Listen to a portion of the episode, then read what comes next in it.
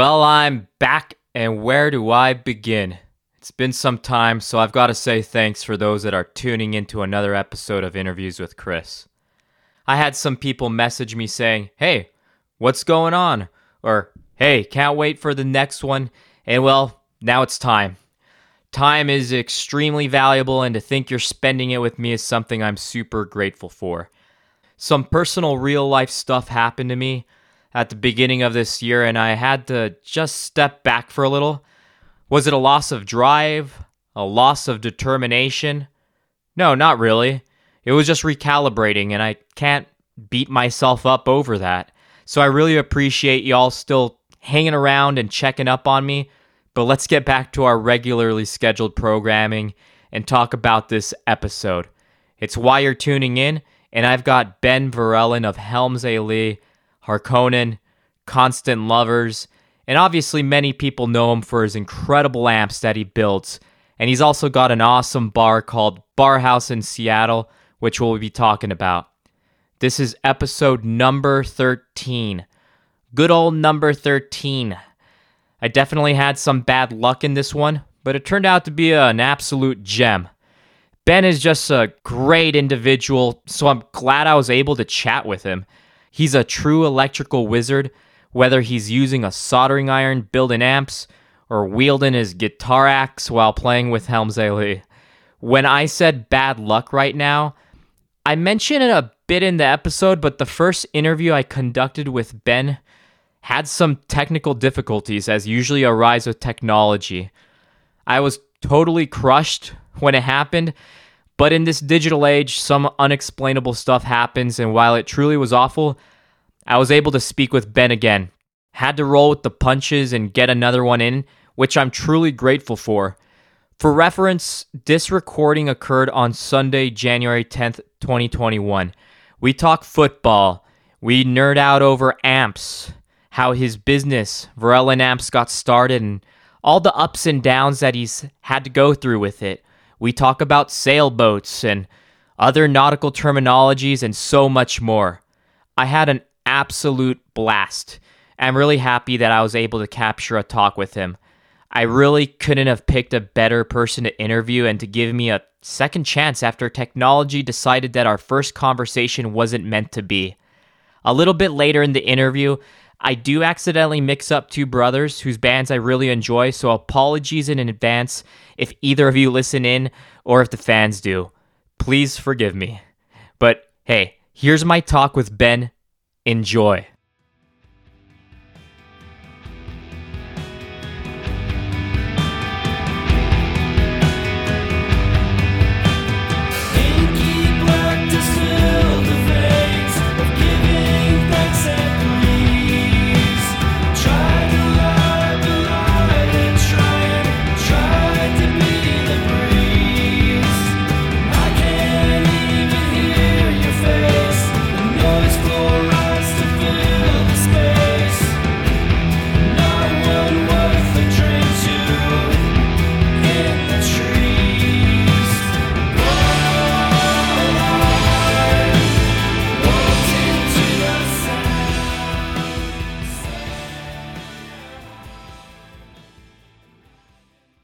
Hey Ben, what's going on? Hi. How you doing? Uh, I'm pissed off about football um, and computers, to be honest. hey, I hear you there because I have to say a big thank you for coming back on the show. Listeners are probably wondering why I'm even saying that, but the reason is that we had a magical moment that was not captured. I mean, it was still captured in my mind and heart, but that doesn't do anything for the listeners. Uh, I was crushed, but you're here right now, and all I know is that I'm not going to fake the magic and try to get you some regurgitated answers. So we're going to mix it up here, but I'm I'm glad you're here with me. Yeah, I'm, I'm glad we're giving it another shot. Yes, and another thing is if something goes wrong, not even if probably listeners aren't even going to be able to hear this, maybe it'll be some funny commentary, but I will probably retire entirely from the realm of podcasting because I may not have a computer or any sort of technological mm-hmm. device after this because we, um, I think we share a disdain and hatred for computers right now. it's an empty promise is, is all it is you know it's a the promise of convenience and really it's just compounding uh, frustration and uh, yeah it's it's not what it's meant to be it's not what it's it's not what it's set out to be it's kind of funny because it kind of ties into the whole tube amps and non-digital mm-hmm. and we'll we'll kind of get into that a little bit later you're talking about football and i was going to say you're probably having a rough weekend as far as football goes. Yeah, yeah. I think I I need to. You know, if I want to continue to be a fan of football, I might have to move to a different city or something. Or I don't know. I will. I mean, I. You know what's kind of funny because I know we had kind of bounced back and forth with our scheduling on doing this again. I have to again thank you so much for even wanting to participate with a, a bonehead like myself again. But um, yeah, I was actually going to ask, like, hey, the schedule Saturday, Seahawks are playing and they're yeah. first in their division. And now I kind of had to rephrase it saying, oh, uh, they lost. I'm sorry.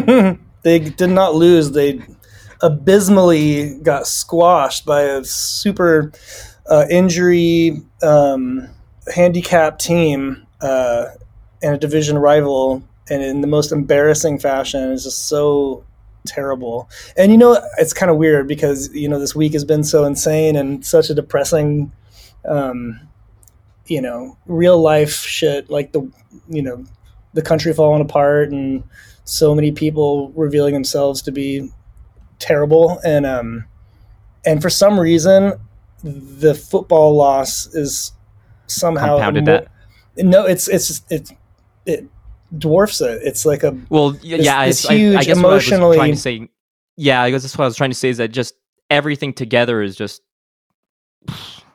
I don't know. No, but that's crazy. That's, Football's that's nothing, what, you know. Yeah. What I'm what I'm telling you is that I didn't feel that much when all that shit happened. I was just like, oh, that's crazy. But then when my team lost yesterday, it's like so potent and so tangible the frustration and and feeling of loss and just like what the fuck? And like, I think it's because it's a safe place to put those kinds of emotions that doesn't really matter. But um, this morning I was like, why am I so fucking wound up, pissed off about that?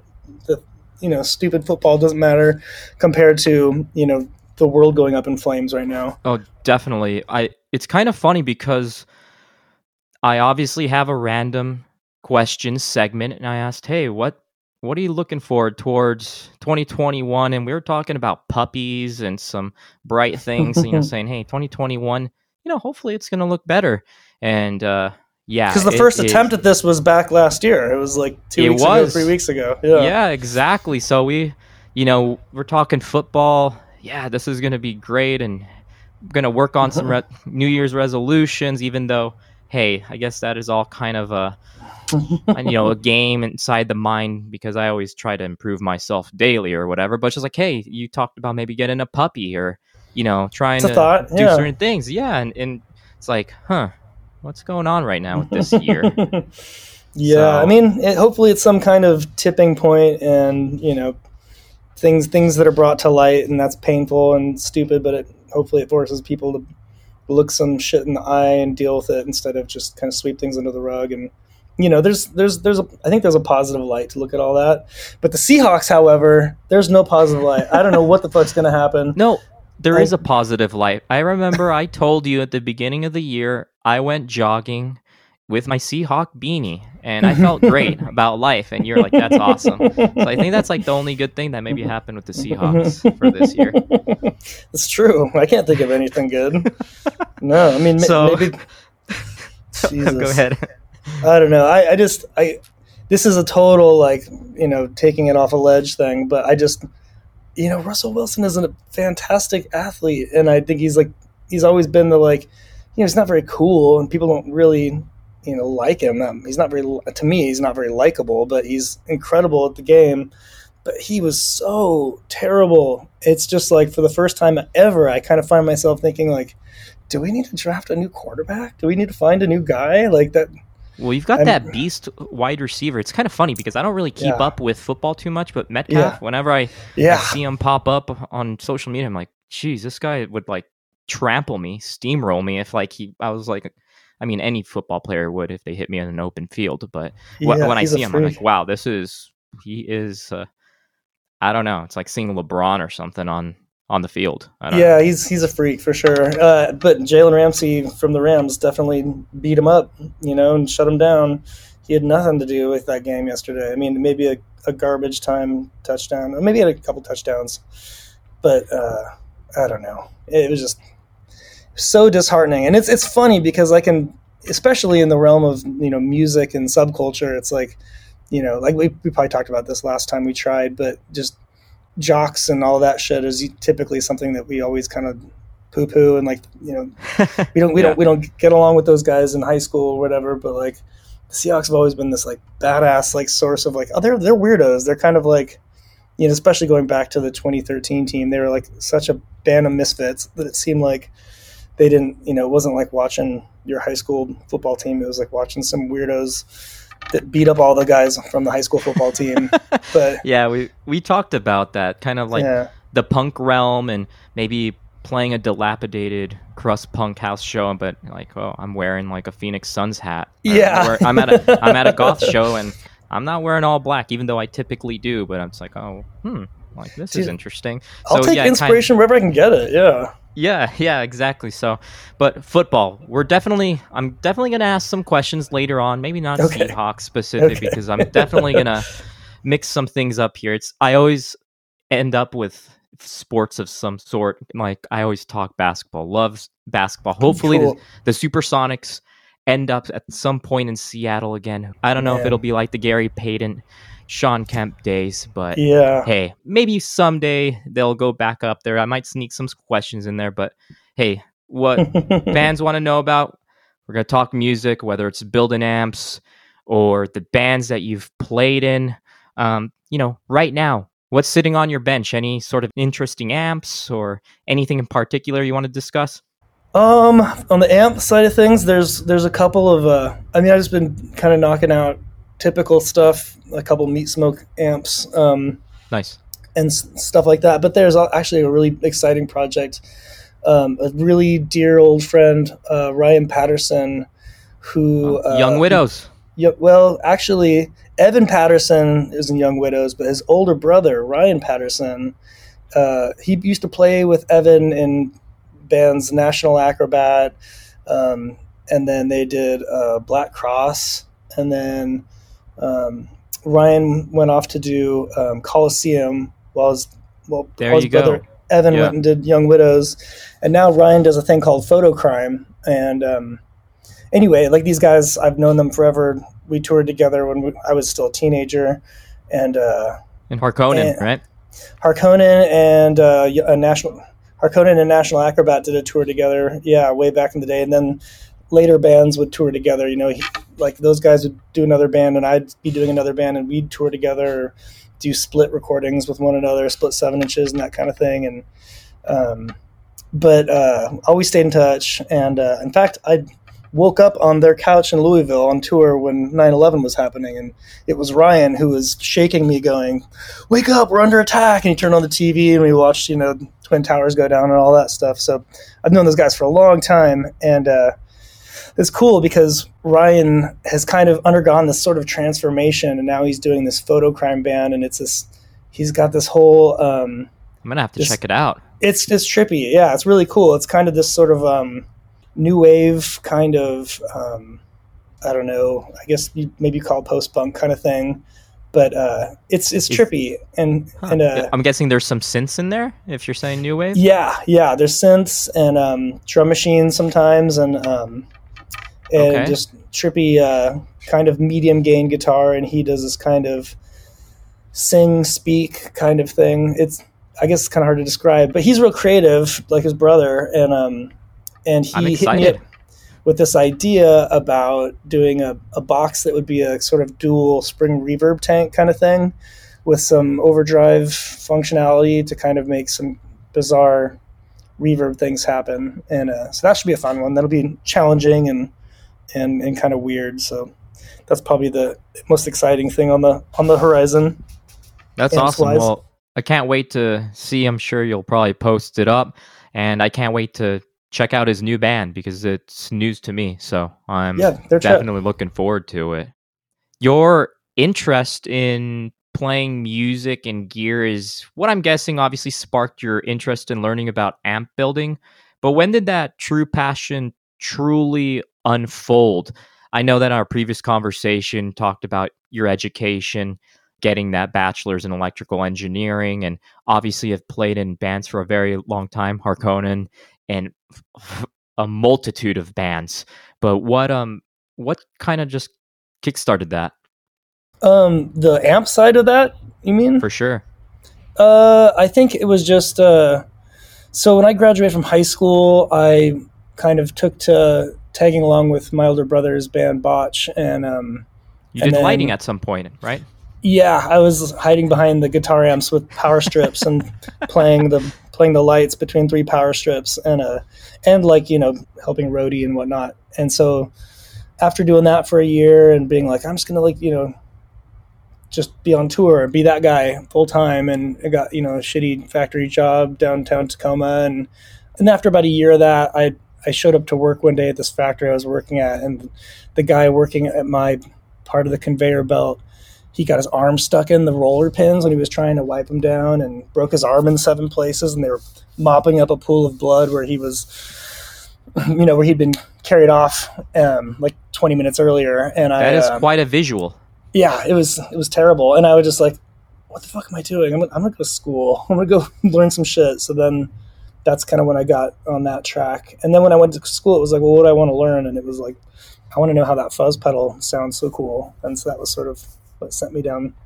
an eight year path of all that stuff. And you know, and I found a couple professors, like I told you, one specifically that helped me into the the tube amp world, and um, yeah, cracked open that realm because it was one that other professors.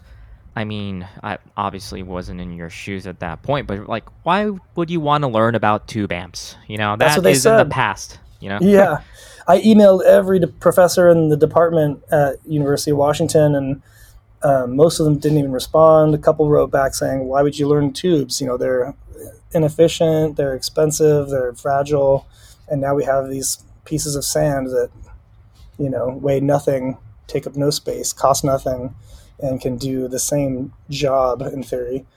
But um, there was one guy, uh, Professor Otis at the department, who was super interested in tubes, and he kind of took me under his wing and got me started on some projects. And I did some papers for him that he got published, and um, and then he ended up investing in the business. So that was probably what really sent that whole thing into reality no, I love hearing about that. And like you had mentioned before, it was quite a ride. I mean, just even from the inception of Verellen Amps, you were on tour, you're in bands, you are still in school, a wide variety of things. I got to ask here, and not to discourage any sort of students out there, but did you enjoy going to school?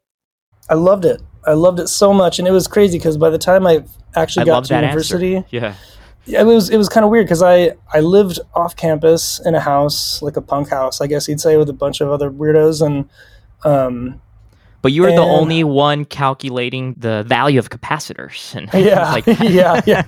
In my house, yeah, totally. Uh, actually, that's not totally true. There was one guy in the house for a bit, uh, Matt Howard, who was the drummer in Harkonnen. He lived in that house for a bit, and he was okay. actually also studying electrical engineering. All three of us in that band ended up as electrical engineers. They got big boy jobs. They ended up working at Apple and Cisco and places like that. And I went and made guitar amps, but um, which was doesn't make sense in in hindsight, but um, it worked out. But uh, it's funny. But uh, yeah, it was just you know, school for me was like I wasn't at all there for the cultural part of it. You know, I wasn't going to rallies or you know you know, I was like 26 by the time I was at university, so it was like I was already kind of an old guy on campus. But um, I just loved the pace of it and having this sort of like you've got two and a half, three months to study this one topic with these teachers, and then that's over. Wipe the slate clean, start anew, and then you know that that pace was really addictive. Once I got into that for a few years, it was like, you know, it was, it was a bummer to walk away from that actually when I had to go join the real world.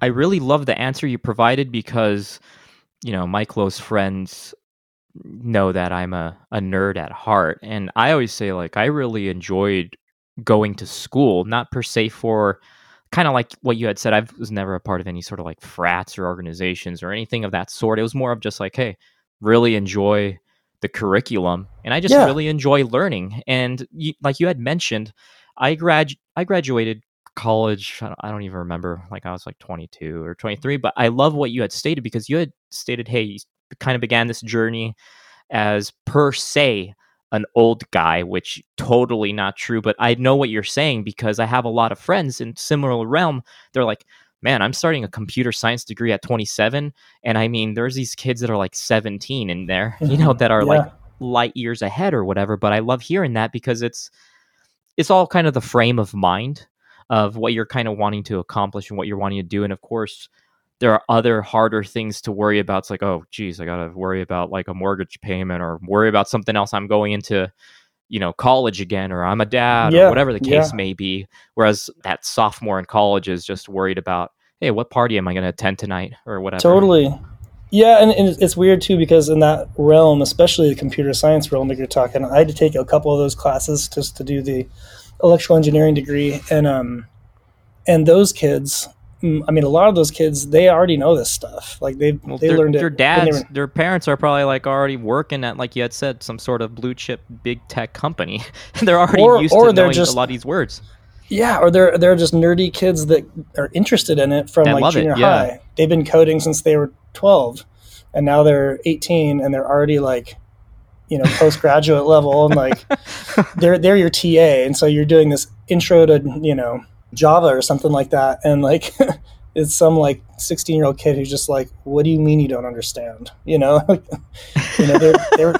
And by the way, they oh, were the man. yeah. they were the worst. That was when it really clicked to me that like these fucking nerds are like worse than like the jocks or the like Yeah. business school kids that we always looked at as like bullies. Like these fucking nerds like really are fucking assholes and they're just as like now they're top dogs and they want to make everybody pay. Well, what's kind of know? scary is even then, like 10 years later, these can be the same people out there that are demolishing things for the future and have the same Totally. mindset. Like, not wanting, are. yeah, like it's like, well, I what what is Chris doing here with computer science? You are dumb, or whatever the case may be. It's like, well, I just need some help here. Hey, well, this is the whole point of being in the class, right? I mean, I'm paying for it, so let's try and get me to a spot where I feel comfortable and I could hopefully get to whatever aspirations I have on a career level versus somebody just trying to belittle me because I don't know, I wasn't doing Java when I was 10 years old or something. Not Yeah, that I even know it. I don't know about jerks. computer They're science. jerks.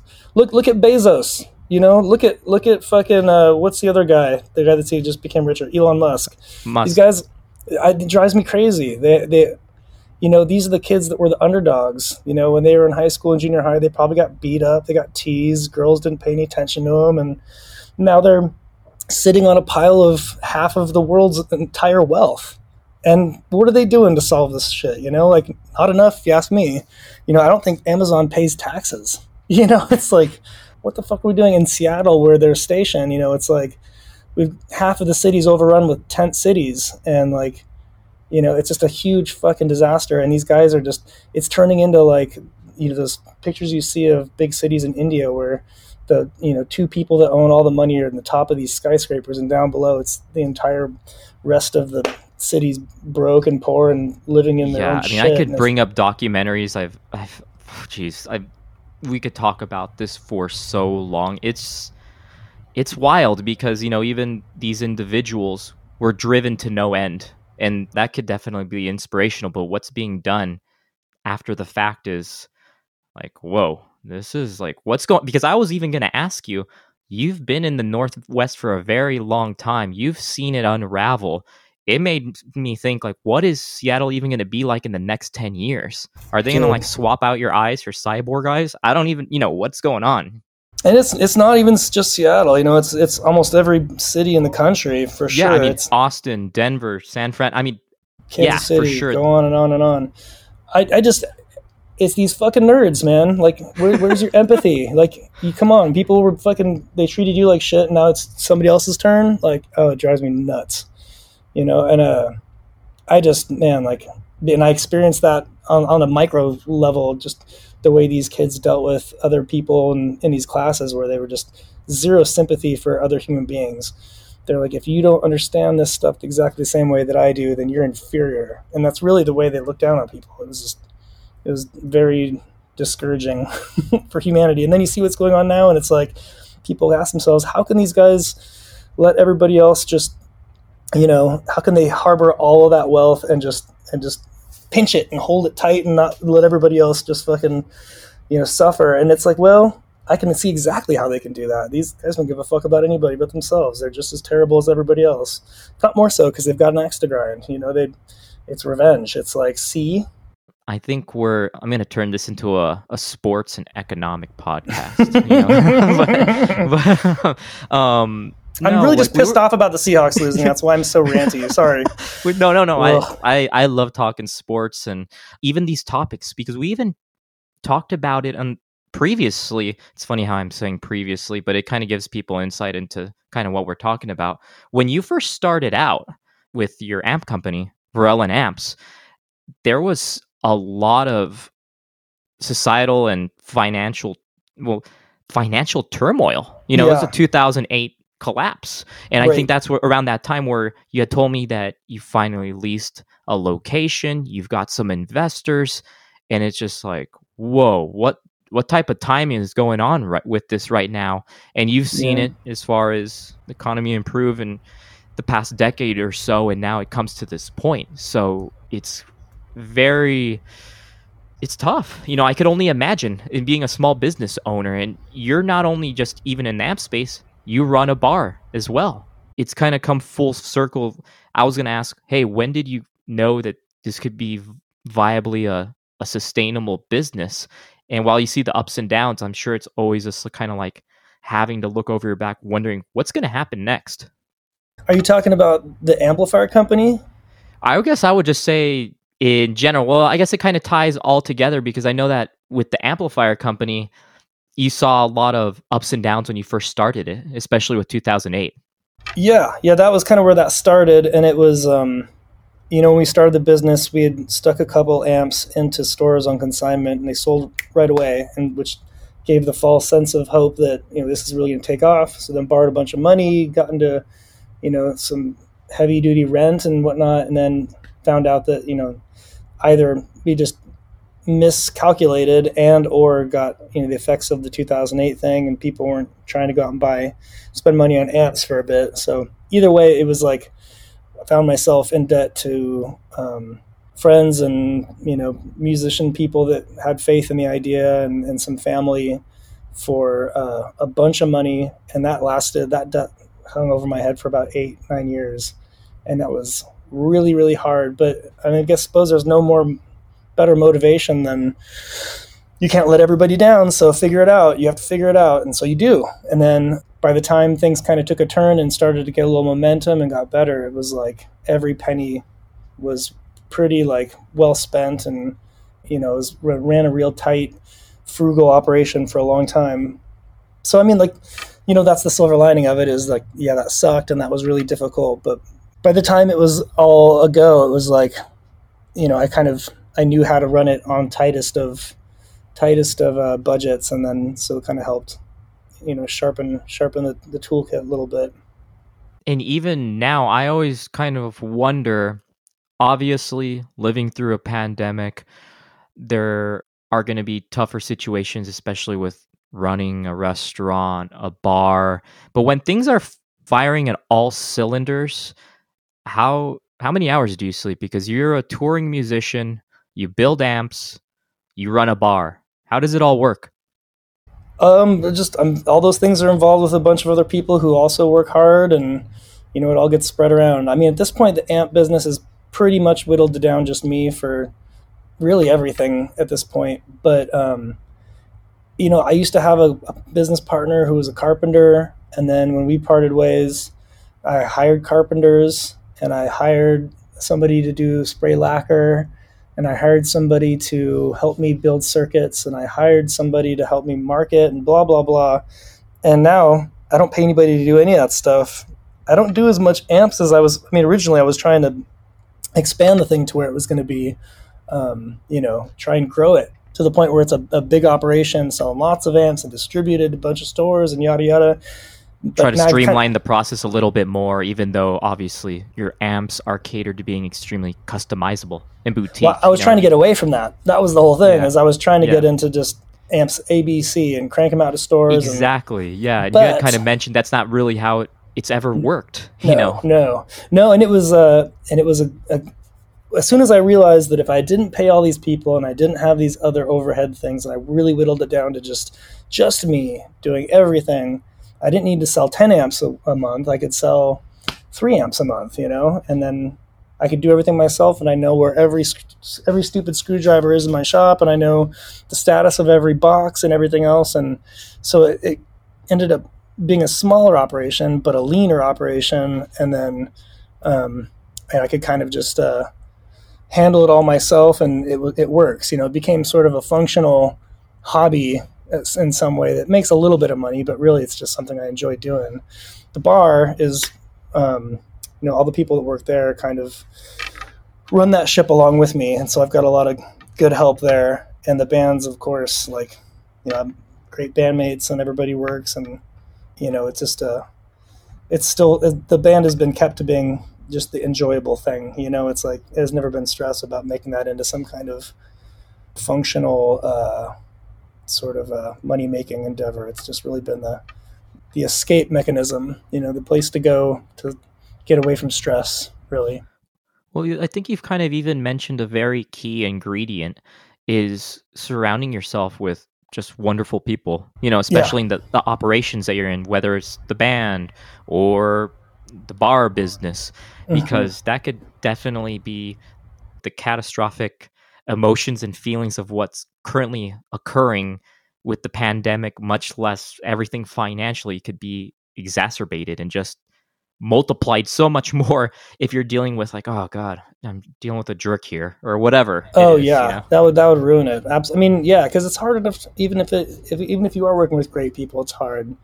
And so if you're just stressing out and dealing with jerks, then that just what are you even doing at that point? You might as well just go get a job at Starbucks or whatever. Like you know, just because you know running a business is not for sane people. It's not. You know what I mean? It's like it's it, it works when it works, and when it doesn't, it, it can really be hard, hard, hard work. And so it's like you better enjoy the time spent stressing out to some degree. You know, you better be around other people that make it not feel like uh, too painful. It better it better be kind of enjoyable in some way because you know it's funny, especially in the band. You know, we talk about it where it's like if you try to explain to anybody what it's really like to be say like a touring musician and like the hours spent driving and loading in and loading out and playing and they tell you much how much money you get paid and like and do crunch all the numbers and it's like you're getting paid three bucks an hour you know even if you're like getting paid okay it's still it doesn't make sense in anybody else's you know so you better like you can't explain to them like no but the fart jokes it's funny it's fun. You know we're on tour and there's camaraderie and we like you know do adventure stuff and whatever and it's just it's really a it's most people be like wow that doesn't make any sense that's insane. But because if you're doing it with people that crack you up then it's it's precious and then you enjoy it and and it would it's you know money becomes clearly not the thing.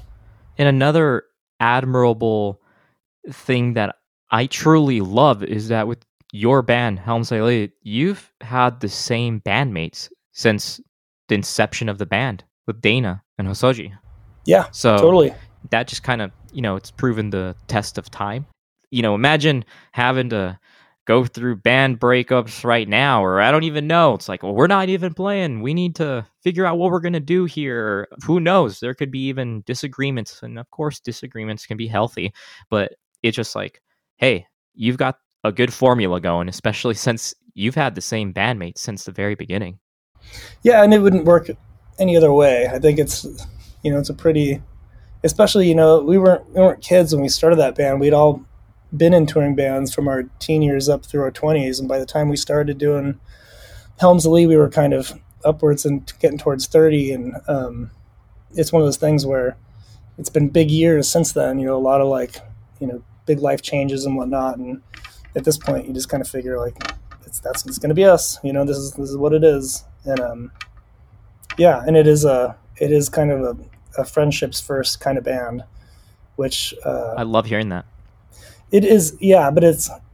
I, I kind of feel like I gotta be careful when I say that because it sounds like it could be heard is like, oh bullshit. Everybody says that shit. It's not true, you know. Like we get along great, and we, you know, we scrap for sure, like like families do. Um, Yeah, absolutely.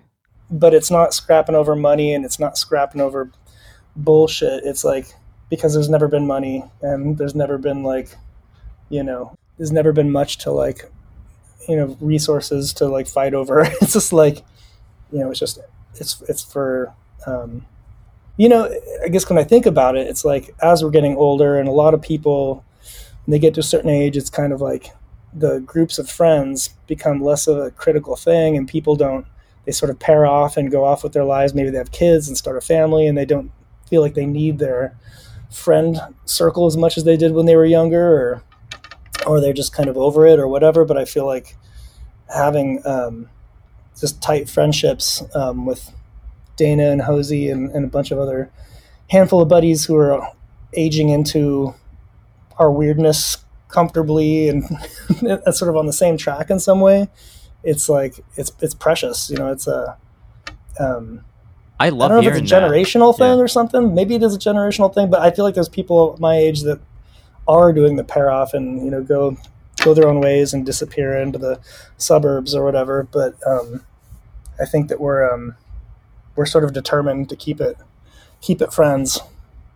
I love hearing all of that and I'm going to switch it up here and I know that you already know what's coming because it already happened in our previous conversation but we got to know you a little bit more here on the personal side but now it's time to get weird. I know that they can kind of sound frightening but I've concocted some random questions from seeing you perform multiple times live, being a fan. We've already gotten to know each other a little better from our previous conversation and, you know, just some general research on you. Are you ready? Okay. Okay. Got it. So, top food of 2020, you told me was kind of like a hot pot soup that you Oh, yeah, typically yeah. frequent in your neighborhood. What was Yep. the top beverage of 2020? Coffee. Always coffee. Every year. Coffee. Is it just straight black? Um, typically it's Americano, uh, little cream. I used to do the shot in the dark thing for years, but then I burned myself. I found myself drinking like a quarter of it, and I just couldn't get through it. And so I was like, better, you know, step it down. So now I'm an Americano guy. Okay, got it. Yeah, I I just drink black coffee, kind of like how I don't know if you're a Twin Peaks fan. Um, Agent Dale Cooper, you know, just Diner coffee. cu- Yeah. there you go, damn fine cup of coffee, and it could be anywhere really, but I enjoy a nice cup of black coffee. But kind of Yeah. going off of 2020, Wait, wait. Before into- you move on from that, I gotta say, I just little anecdote on on the coffee tip. Sure. I feel I'm very spoiled because Dana James, she she's evolved into um, amongst several jobs and things she does with her life. She's manager of a coffee shop in in Fremont neighborhood in Seattle, Okay. right down the street from where my shop is, where the bar is, and she um, it's a place called Fremont Coffee, and she's the manager there. But even going back before she ever worked there, that's been my spot, and they've been good friends, and I get hooked that's up there awesome. and their coffee's great. So I'm just like, it's this like constant IV drip sort of relationship with stumbling down the street and getting hooked up with really good Fremont coffee. So Next time I'm up in Seattle, um, I will definitely frequent it. Hey, I might swing by the shop and say hi. And that's the you- spot. Yeah, Yeah, there you go. absolutely. going into 2021, we kind of talked about New Year's resolutions. How do you feel going into 2021? I know that the world is up in flames and there's a lot of chaos going on. But, you know, personally speaking, from deep down in your heart, you know, certain things you want to accomplish or anything in particular? I think for me, with, uh, with all that stuff or with any hard times, I, I kind of always lean on the same thing, and it's work. I just, uh, I just got to be, I got to be moving. I got to keep my hands going with something, and um, you know, there's no shortage of projects right now. The bar is working on a new addition, some new rooms down below, an additional bar, and uh, so that's an enjoyable construction project that's in the works and bar house is kind of full of these kind of weird um, Arduino powered kind of gadgets and levers and pulleys and sound effects and things. So like there's a kind of infinite amount of Disneylandy work to do with all that stuff. I really want to go. I've always wanted to go, and obviously when everything clears up, or who knows when that's even yeah. going to be, but it'll Totally. it I can't wait. You know, because when I the last time I was up in Seattle, I can't believe I forgot the exact areas. I was in Ballard was one, and Mhm. one that starts with a W. I can't believe I forgot the name Wallingford, of it. maybe. There you go. Yeah, uh, I was in that Mhm. area too. I had a wonderful time, but next time I'm definitely gonna go out there so you could put me in a headlock and be like, "Why you gave you, Chris? Why did you put me through this with all this computer stuff here? With you know, You know because I put Yeah. myself through the same bullshit all the time too. So you're yeah, I always I always wonder. It's kind of like honestly, after what happened with with me on that podcast, I was like, I was kind of just like crushed about. it. I was like, well, life goes on. But have you ever had something like that? I'm not saying like, oh, you gave an amp to Billy Gibbons or Lenny Kravitz and they played the Super Bowl and it just blew up or something. But I'm guessing you've maybe made some built some amps and just like this did not go the exact way I wanted, and it's just kind of Totally. having to troubleshoot from step one. I think that's just part of the work. Yeah, and I mean, and I don't have any problem with troubleshooting and fixing things. My beef with computers is that this is not a problem that can be tinkered out. It's not something black box you can open up to get in and figure out what's what. Who the fuck knows what's going on here? You're not meant to understand. You're not meant to be able to like. I mean, it's just every single component of, uh, say, like uh, an internet browser working with this individual app, with this individual machine, and all the related apps. And well, what's your, you know, what kind of internet? It's just each one of those things is somebody had an idea for how it should all work. And those are all different people with their own way of their right is their left and their left is their right. And it's just, it's just, it's a mess. It's just, and we can't take it apart. It's not like an amp where it's like, oh, I gotta take out no, capacitors, or gotta take out the sockets here, gotta do whatever you gotta do. I mean, you obviously know it five thousand times more than I did. I remember I built a reverb pedal. I think I was talking with Ryan from Fuzzrocious about this, Mhm, and when I built that reverb pedal, I bought some sort of kit. I built it, and it wasn't working but i switched like the wiring on the polarity or whatever and it finally worked and it honestly felt like the best thing that ever happened to me i was like wow this feels better than the college degree that i got totally. I You even- learn yeah. something. Yeah. yeah Totally. it felt amazing because otherwise i was just going to throw it across Oh, you know yeah. my street or throw it out the window or i was just going to keep it as some sort of i don't know book rest or something but it felt amazing when that happened Yeah, it's so it's so uh, it's an addictive feeling, and that's that's the slippery slope of building and designing and that sort of thing. Because it really is a good feeling when you bang your head against something for long enough and you actually get somewhere with it. Computers, however, you can bang your head for eternity, and you'll never get close never to know. cracking the puzzle. You'll never know. You'll never know. You'll never get it. You know, see, just somebody who knows will come along and Fonzie it, and then it'll fucking work, and you'll just be like, "That's stupid." well you obviously it's not just it's not like satisfying or educational it's just stupid Well, you obviously live in the Mecca, in the city where plenty of tech is occurring in Seattle. And we kind of talked about it earlier. Like, what is Seattle going to perhaps be in 10 years? But obviously, many other Yeah. cities are in the same boat. But do you miss what Seattle was like 10 years ago? yeah i mean totally and i i don't even i kind of wonder it's sort of been one of the potential silver linings of this pandemic that um you know as soon as people didn't need to live down here to go to work in their offices they could all work from home all these people who have stupid computer jobs um, they didn't need to be here and a lot of them went back to wherever they came from and so you've got this sort of mass exodus of the sort of wealthy tech class who are wholly responsible for coming in and displacing all of the artists, all of the working class people that, you know, scrub the toilets and make the soup and fucking, you know, do all the, you know, serve the booze and everything else. Like all those people, a lot of them have moved out towards Tacoma or up to Everett or, um, you know, and trying to like, and they're, they're bussing it in to do their city work. And as people are bailing on town, I'm just hoping that, you know, there's, there's talk about, how is downtown ever going to return? When are people ever going to want to come back to fill, refill up all those uh, skyscrapers downtown? And I'm, my hope is that maybe we'll get a little bit of that old Seattle small town, small big city um, vibe. Yeah, it'd be cool. It'd be cool if you know if those people just fucked off and worked from home, you know, wherever the hell they want to be.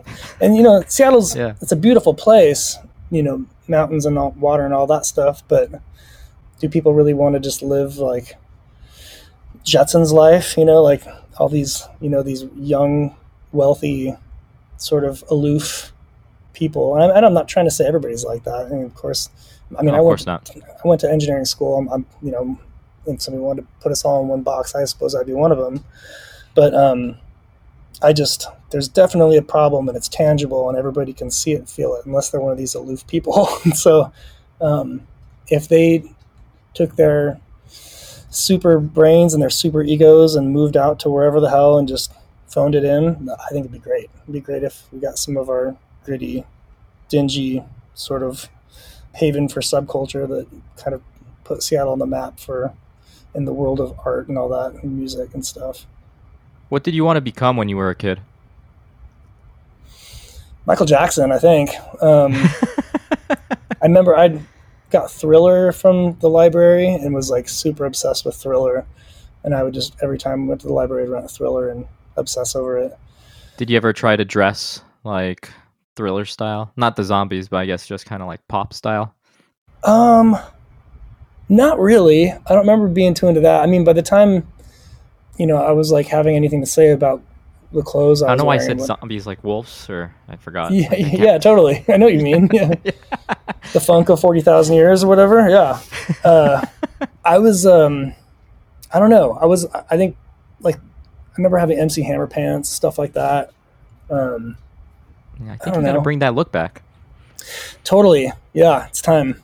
I think the world's ready. Coming back around. I actually I had a a question here pertaining to to football. It isn't Seahawks specific per se, but let's say Pete Carroll, the head coach. I don't know if he's going to be the future head coach. Who knows what's going to happen? But if he said, "Hey Ben, we need you out there on the field right now," what position would you play? Dude, I want to be I want to be a tight end that gets to beat people up and catch the ball. That's what I want to be. Okay. And if you were actually going to go on the field, do you think that would be the the position you would excel at the most right now? Um, I I think I my only skill would be to be the guy that plays catch, honestly. But um, if I had skills like that, I think that'd be the funnest thing to play because you get to score touchdowns, but you also get to like beat people up at the line of scrimmage. That'd probably be fun. Well, I was about to say like, hey, maybe we'll see that one day, but no. I mean, who knows? Maybe when I grow up. When I grow up, that's that's yeah, yeah. but interesting enough, you at one point actually built an amp for Paul Allen. Passed away, but was owner of the Seahawks, co-founder of Microsoft, and so much more. What was that even like? You had it go to twelve, and I had to previously research that, which is in relations to the 12th man, 12th man being the fans. But uh, what was that like? It's crazy. It was crazy because, um, so Seattle Times randomly did a piece about the company, Amp Company. He saw it and he sent his engineer guy to come down and talk to me about it. Turned out I know that dude. He was uh, this dude Eric Corson. He was in that band, The Long Winters, and uh, which is actually if you've Small been world. following Twitter, his the singer of that band is Bean Dad. Have you been following this? Are you familiar with the Bean Dad controversy? Bean Dad? I've, Bean Dad is his dad. The, the singer from that band, The Long Winters, deprived his nine-year-old daughter of um, telling her how to use a can opener, and tortured her for like six hours she finally got no. the can opener, and the, the internet has gone crazy about Bean Dad. Is this but like anyway, something recent? I have never yeah, even heard of this. Before. Yeah, like like three or four days ago, I think, or something. Okay, I guess yeah. I'm gonna have to check it out. But no, no idea. Um, yeah, Bean Dad. Anyway, so his bandmate Eric, he was the guy working for Paul Allen as his recording engineer. He came down to the shop and was like, "Hey, what's up, Ben?" And he's like, "Yeah, so Paul Allen's interested in your amps, wants to know about them." And we hatched the idea of building the Seahawks themed amp because I explained to him how much of a nut I am about the Seahawks. And then um, he was just like, let's just build this amp. And then when they're going they're going to the Super Bowl in two weeks. Can you build it in two weeks?" And I was like, "Yes, absolutely, we'll do it." and um and so we jammed this thing out, this crazy custom Seahawks amp, this glowing eye foot switch channel t- puts it into beast mode. The eye turns red. You know this whole thing.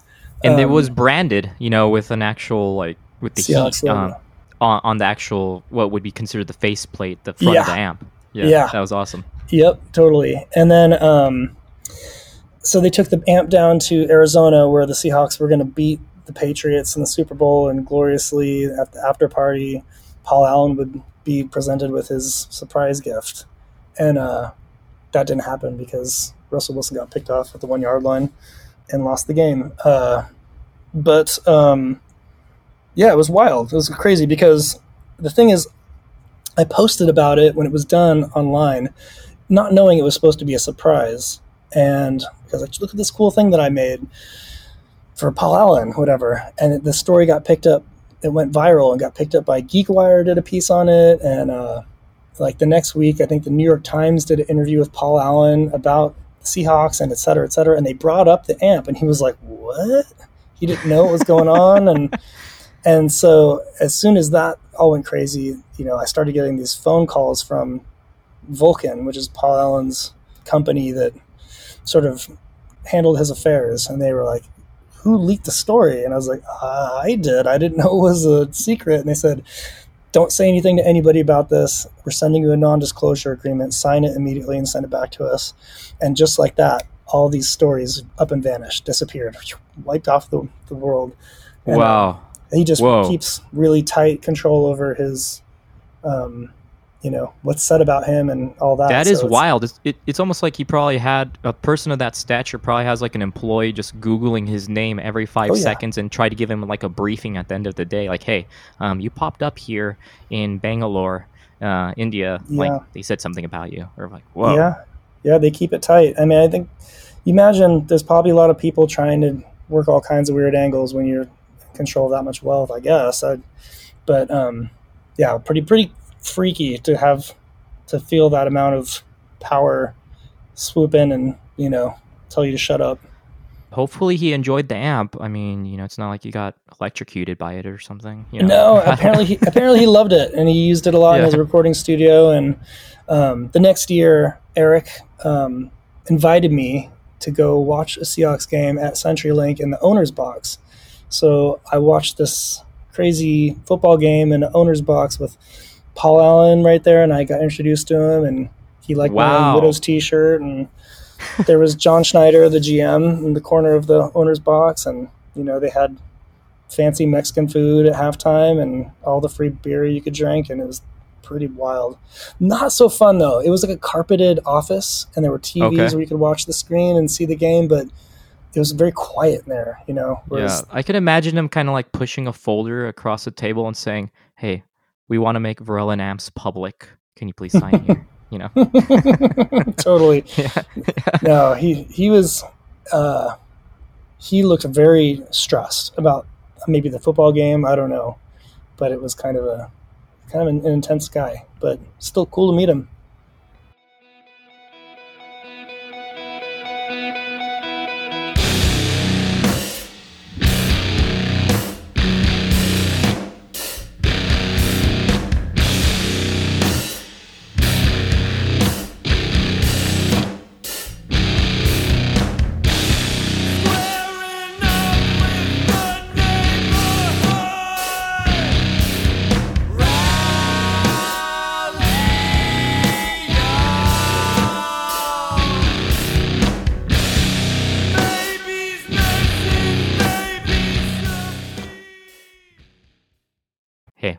We're going to get into some random fan questions here. Some of them you'll remember, and I'm kind of spicing them up a little bit here. But Peter, out of LA, he asked, What's the frequency of the NAR?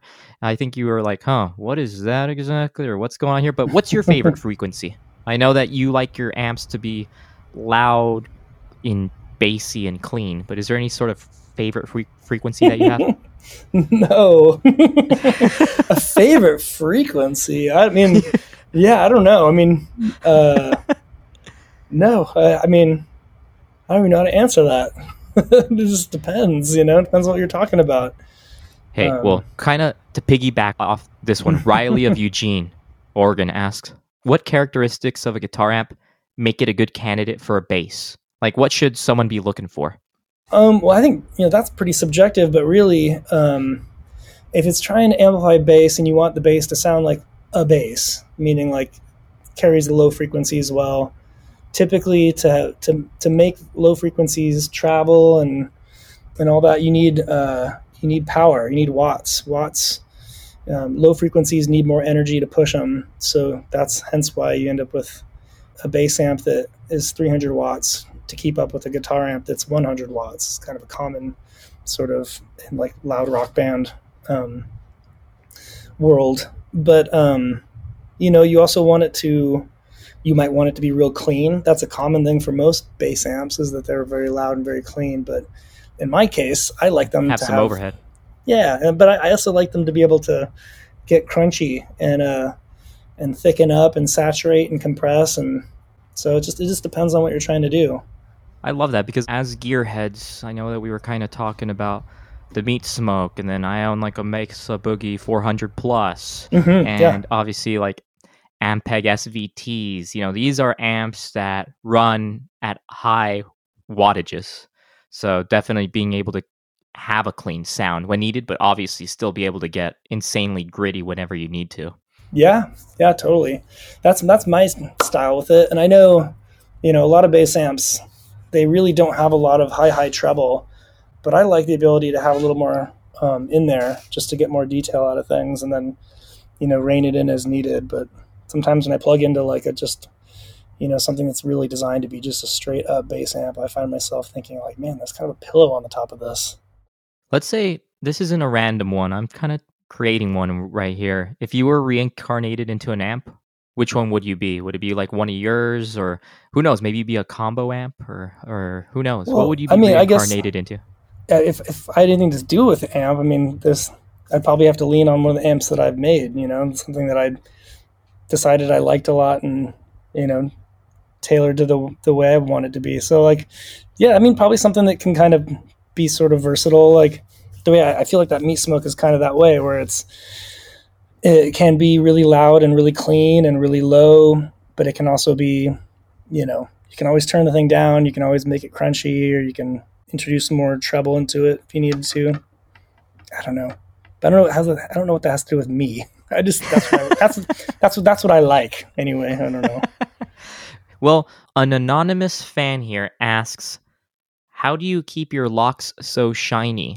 And at the same point here, a mutual friend of ours, Luis Mota, asks, "What product do you use in your hair?" I know you had said conditioner, but hey, anybody out there that wants to keep their locks in good condition, any any tips?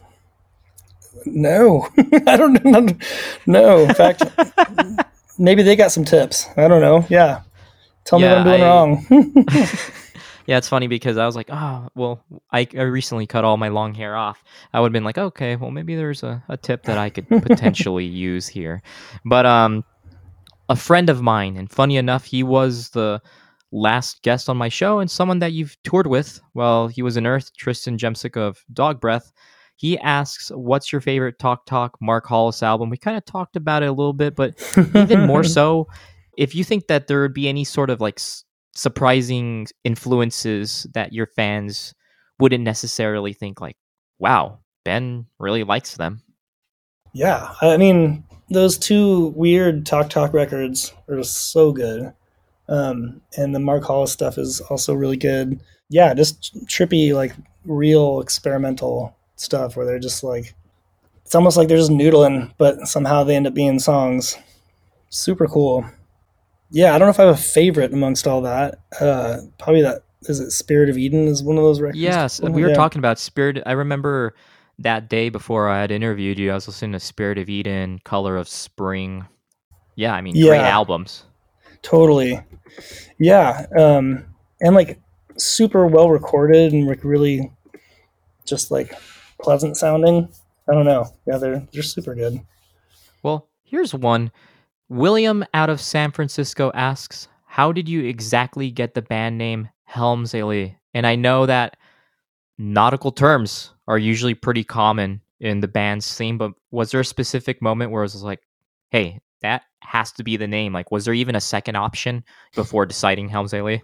No, I think we we all kind of didn't even like it that much. It was just like we got to figure this out and be done with it. Um, yeah, I just I had a book of nautical terminology just because I have this crappy sailboat that um, you know people get rid of sailboats like pianos. You know, it's like you can get them pretty cheap. So I've had this kind of crappy sailboat for a while.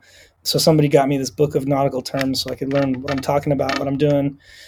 So we kind of like you know there's all this awesome nautical terminology. We were like, let's just fish through there and find something, and that was the one that stuck.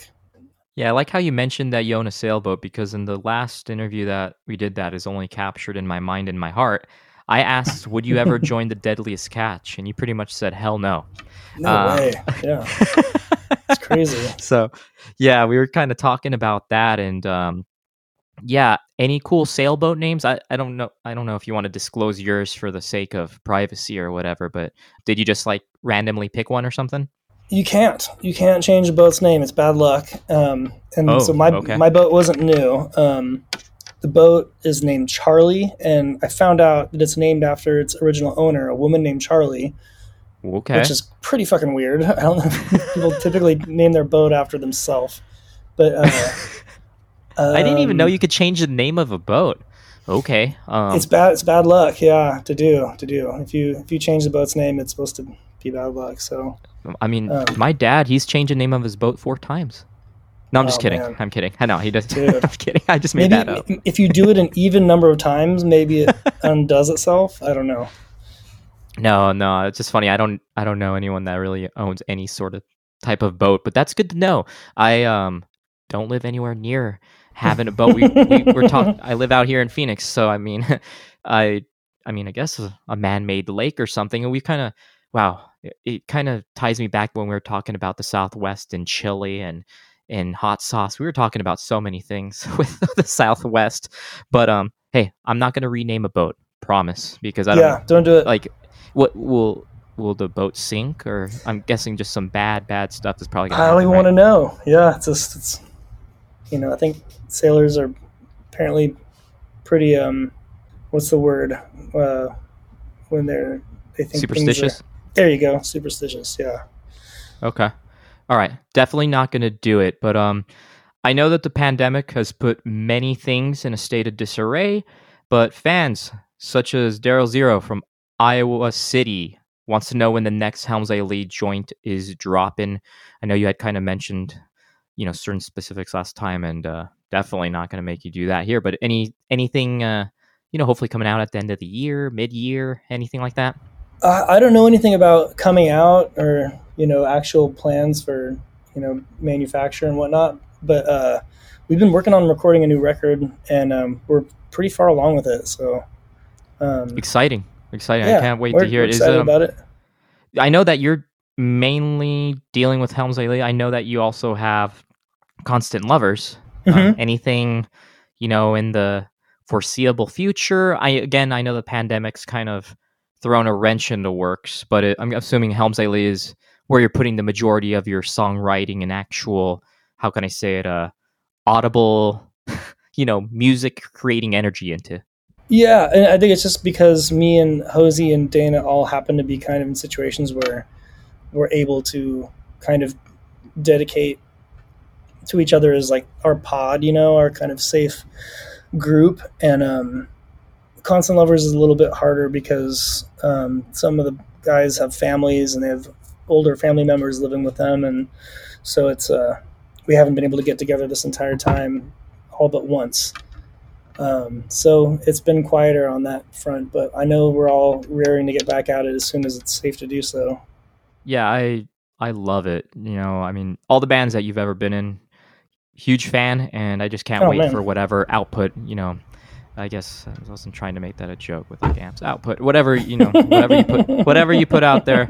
I can't wait to hear it. And I mean, this one here, I kind of asked last time, and it doubles up on the meaning. Rowan from Seattle asks, "How are you so freaking nice?" And I'm like, "Well, hey, he did a podcast episode with me again after all the craziness in the world and the computers and everything. But I guess the question there is, I don't even know how to go about asking, like, how are you so freaking nice? Because I, I find myself to be a pretty pleasant and nice person. But I mean, would you say that you attribute that to anything particular growing up or just in general energy? I don't know. I don't even know what I'm asking here, but I, a I friend don't even- asked it, you know? Okay, I I would say anybody who maybe I feel like if you listen to this, I, I feel like I sound pretty grouchy, to be honest. I, I I feel grouchy. I know I'm just pissed off about football and pissed off about insane people in this country.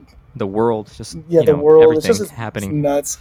I'm I'm pissed off that they think it's going to take a fucking year to get this country vaccinated to the point where we can get people out and living a normal life. I'm, you know, I feel I feel real, generally pretty pissed off, and I just think that uh, I am lucky that um, I've been able to yell at people for fun and like play loud music and scream, and I think that just is a little bit therapeutic.